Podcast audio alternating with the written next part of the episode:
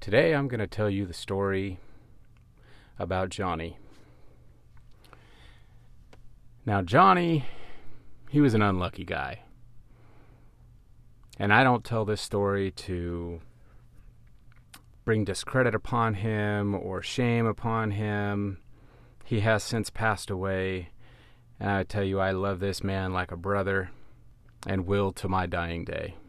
He was a salt of the earth heart as big as the outdoors. But here's a story I heard about him. Now, I will preface with I didn't see this happen. I wasn't even on the job when this happened. But it was told to me in pretty much the same manner I'm going to tell you. I can't guarantee it's word for word and that everything is completely accurate because as stories go, they grow with time and there becomes some embellishments, some things would get forgotten. But this is to the best of my recollection how this went down. So Johnny was making a stop out in kind of a kind of a desolate area of where we worked out in the country, so to speak. And where he made this traffic stop, there was a lot of tall grass and he walks up to the car. Now now something important to know about law enforcement is when we walk up to the car the first time we don't want anything in our hands because we don't know who's in that car. So we're a little bit on edge. So we make sure that we can do everything we can to protect ourselves should that go wrong. So we kind of sneak up you know look in back window then look in the front window. Then we you know make a turn so we can see traffic and see the violator and talk to him and be as safe as possible. So Johnny makes his approach. He gets up there all all set. Tells the violator why he stopped him, gets his license, registration, and insurance, and walks back to his car. Now, on the shoulder there, there was some very tall grass. So he's kind of wading through this grass, can't really see the ground, and it's also dusk. So, adding to it, the sun has already set but not it's not so much where there's no light, but the sun is going down. So he goes up, he gets the info, he walks back to his car, he writes out the citation. On his way back up to the car, what he didn't know was that the agency responsible for the road and the care of the road had done some work out there earlier in the day and they had opened up a manhole. Well, they didn't cover it when they were done. So somehow, Johnny walks by this manhole on the way to the car, walks by this manhole on the way back.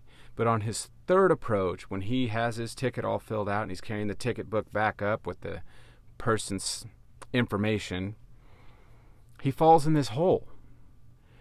Now imagine you're walking along and all of a sudden there's no ground under you and you are falling. What are you going to do? He throws his arms out, kind of like chicken wings, to hold himself up, and he catches himself. Now, he has no idea how deep this hole is. He's calling for help, but no one can hear him. Traffic's going by. The violator can't hear him. He can, the only thing he can do is put out the call that no one wants to hear when you're working. 1199 officer needs help. So he's able to maneuver his hand to his microphone and he calls out 1199 officer needs help. So now the world is coming to save him. And I, and he's losing strength the whole time. He can't pull himself out. Now when you, when you're in uniform, you got your boots, you got a heavy un, heavy uniform, you have a bulletproof vest, you have a gun belt with all sorts of different things on it. You weigh probably 30 to 40 pounds more than if you were to just go through your daily life. So you're carrying a lot of extra weight. Well, poor Johnny, he's holding himself up plus an extra 30 to 40 pounds. It's, it's wearing on him. It's, it's, it's tough. His muscles are starting to burn. Well, after a few minutes, I mean, you got to imagine this this poor violator. He's sitting in his car waiting for this officer to write the ticket, right? And he, the officer has written the ticket, so there's time that's taken there. Now the officer's in this hole and he's holding himself up and he's calling for help and nobody can hear him and now he's on the radio and people are coming but he's out in a remote area so it's taking a while Well, this violator kind of realizes, and it's dusk, he can't see, but he kind of realizes this this officer's not coming back. What's going on? So he kind of hollers out the window a little bit. He he gets no reply. So he hear he hears violators hearing sirens coming toward him. He's thinking, uh "Oh, what's going on?" So he gets out of his car and he starts searching around. Officer, where'd you go? And you can see he's not at the car anymore. Officer, where are you? And he hears him haul- he hears him calling for help. Oh my gosh. So he's looking around now. Well, about this point, the first police officer shows up, and all they hear is 1199 officer needs assistance. The most desperate call that an officer can make over the radio. So they're jacked up. They think this guy had something to do with the possible demise of their partner because now they're not able to get a hold of him anymore. They're calling for him, asking for status updates. And he's, Johnny is so using all of his strength to hold himself from falling down this who knows how deep hole. He can't reply back. So now they're thinking the worst. They're thinking this Johnny might be dead or dying. And they pull up and there's a there's Johnny's car behind a violator's car and a violator just kind of standing out there walking around. So what do they do? They put him at, they pull out their guns, point them at him, get on the ground right now and so he's like, "Whoa, no, wait! I'm trying to help. I don't know where this guy is." And but you know, they got to secure the scene. They don't know this guy could be lying. He could have actually done some damage to Johnny. They don't know. So they have to take safety precautions, make sure they don't get hurt. So they put this guy on the ground. Now, where we worked, it's kind of a desert area. Asphalt gets pretty hot in desert.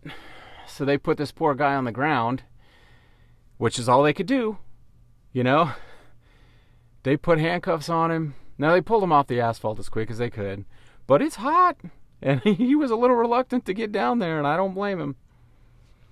So they pull him up, and they start, "Where's Johnny? What'd you do with him?" And all of a sudden they hear, "Help! Help!" Kind of out in the distance. Now they're, "Johnny, Johnny, where are you? We're here, we're here!